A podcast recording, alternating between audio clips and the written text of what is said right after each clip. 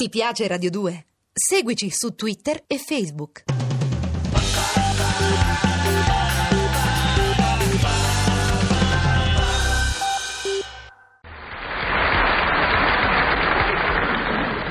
Longevità, longevità a tutti con Fernando De Rossi Bianchetti, longevità perché più anni abbiamo, eh, più gli anni passano, è vero, e c'è il tempo per approfondire la conoscenza. Questo è importante. Bisogna sapere e per sapere studiare, imparare, istruirsi. Come si fa se non si entra nel mondo senza confini della conoscenza, nei meandri misteriosi della scienza? Cosa si fa se non si capisce? Eh già, Cosa si fa se non si sa? è un interrogativo. Cosa si fa? Si fa quel che si può e quel che si può lo si sa e no, non lo si sa. Si fa lo stesso, si fa sempre, si fa ma non si dice. No, no, no, ecco, guardi lei... Sì, chi ha tempo non aspetta tempo. E via con la lanterna di Diogene, sempre accesa. Conosci te stesso, non è mai troppo tardi, tanto domenica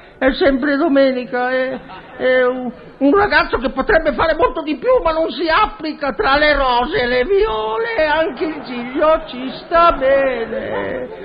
Eh, ecco, fatto.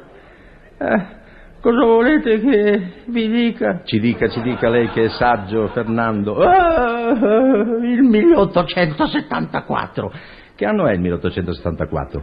È il mio anno. Sono nato io. Ah, credevo si trattasse di una data storica. Tutte le date sono storiche. Bisogna riuscire a fare dei giorni normali, dei giorni storici. Se no non c'è più posto per i, giorni normali. Beh, insomma, Perché se poi aggiunge i giorni di riposo, il giorno del digiuno, le feste comandate, la cassa d'integrazione, i tempi suppletivi, non rimane più niente, rimangono sì e no tre giorni l'anno per vivere se si è fortunati di incappare, ecco, e in un anno bisogna, stile, se no bisogna avere pazienza, mettersi in coda e aspettare il secolo prossimo. ma lei aveva cominciato col parlare del sapere, del bisogno di studiare, di imparare. Certo, cioè, eh, eh, lo studio, la sete di sapere, imparare. Eh, quanto studio, quei tempi. Già, quando studiava lei il processo educativo aveva altri tempi. Si capisce che erano altri tempi.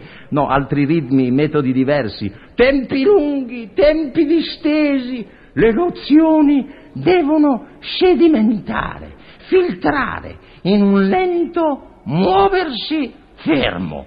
Ecco, intanto c'erano i ripetenti. È vero, oggi la figura del ripetente Si capisce che essere ripetenti era una figura, ma avevano la possibilità di ripetere, ripetere, ripetere fino a che le cose maturavano. C'è un giovanissimo amico mio, Quanti anni ha? 86 appena compiuti, Così giovani. che sta finendo ora il secondo ginnasio e pare che non lo rimandino a ottobre perché non si può più. E forse è bella questa cosa che non si può più rimandare. Sì, sì, sì, sì, sì, è bella questa, non si può più rimandare a ottobre. Forse è meglio, ecco, rimandare addirittura a novembre quando riaprono le scuole. Beh, insomma, Ripetere del resto era un principio didattico, di costruzione sintattica, di tavole sinottiche, faceva parte dell'aneddotica, dell'aeronautica e dei canottieri Olona. no, no, no, un momento, lei stava dicendo... Ripetere a casa il pensierino per cento volte eh, poteva sembrare una punizione. Beh, direi... E invece c'è tutta una generazione che è venuta su con quei bei pensierini che li ha ripetuti fino alla tomba. Mors tua, vita mea. Ecco, cosa volete che vi dica? Eh, che, e quante lacrime di innocenti versati perché educati ad avere cuore, ad avere bontà, sentimento e pagamento anticipato. Ma il problema degli studi, diceva... Tutto bisognava sapere, perché la conoscenza, il sapere deve sedimentare, sì. E mentre sedimentica, Ecco, cosa succede? i topi ballano. No, no, no, no, vada avanti. Un mio compagno sapeva quanti sbadigli aveva fatto Leopardi nell'autunno del 97. Accidenti. Nelle interrogazioni bisognava dimostrare che i libri erano tutti entrati in testa, in testa entrati. Dunque, dimmi per esempio volume secondo pagina 186. E lì giù. Non sei stato chiaro verso la fine. Perché? Eh, eh, c'è la pagina spiegazzata. Tutti i libri in testa. E quando c'erano gli esami, quelli di licenza, eh, anche i maschi mettevano quel, quel, quel cerchietto, sai quel che cerchietto? Quello che mette in, in testa anche le femmine.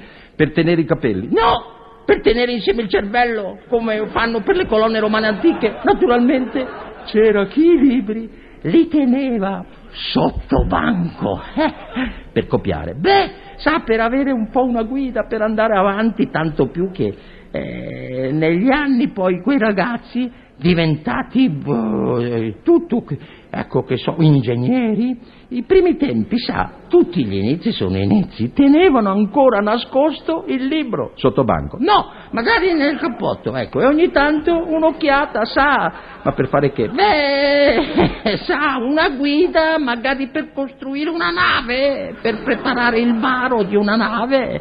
Guardavano il libro di nascosto. Sì, e la nave giù, scivola nell'acqua con le bottiglie di champagne e giù, a fondo, con la madrina. Sa, gli inizi, E già sono inizi, eh. tanti portavano il libro anche in Parlamento. E lo guardavano prima di parlare. No, no, addirittura mentre parlavano, un occhio giù e uno su, e anche lì, eh, lì, anche, giù, giù, Si andava a fondo. Beh, insomma, la scuola va collocata in primo piano.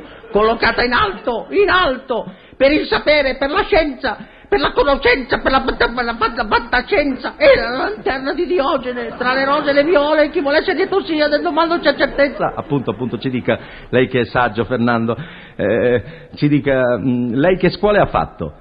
Io sono autodidatta, longevità, longevità e cultura, tutti con Fernando De Rossi Bianchetti.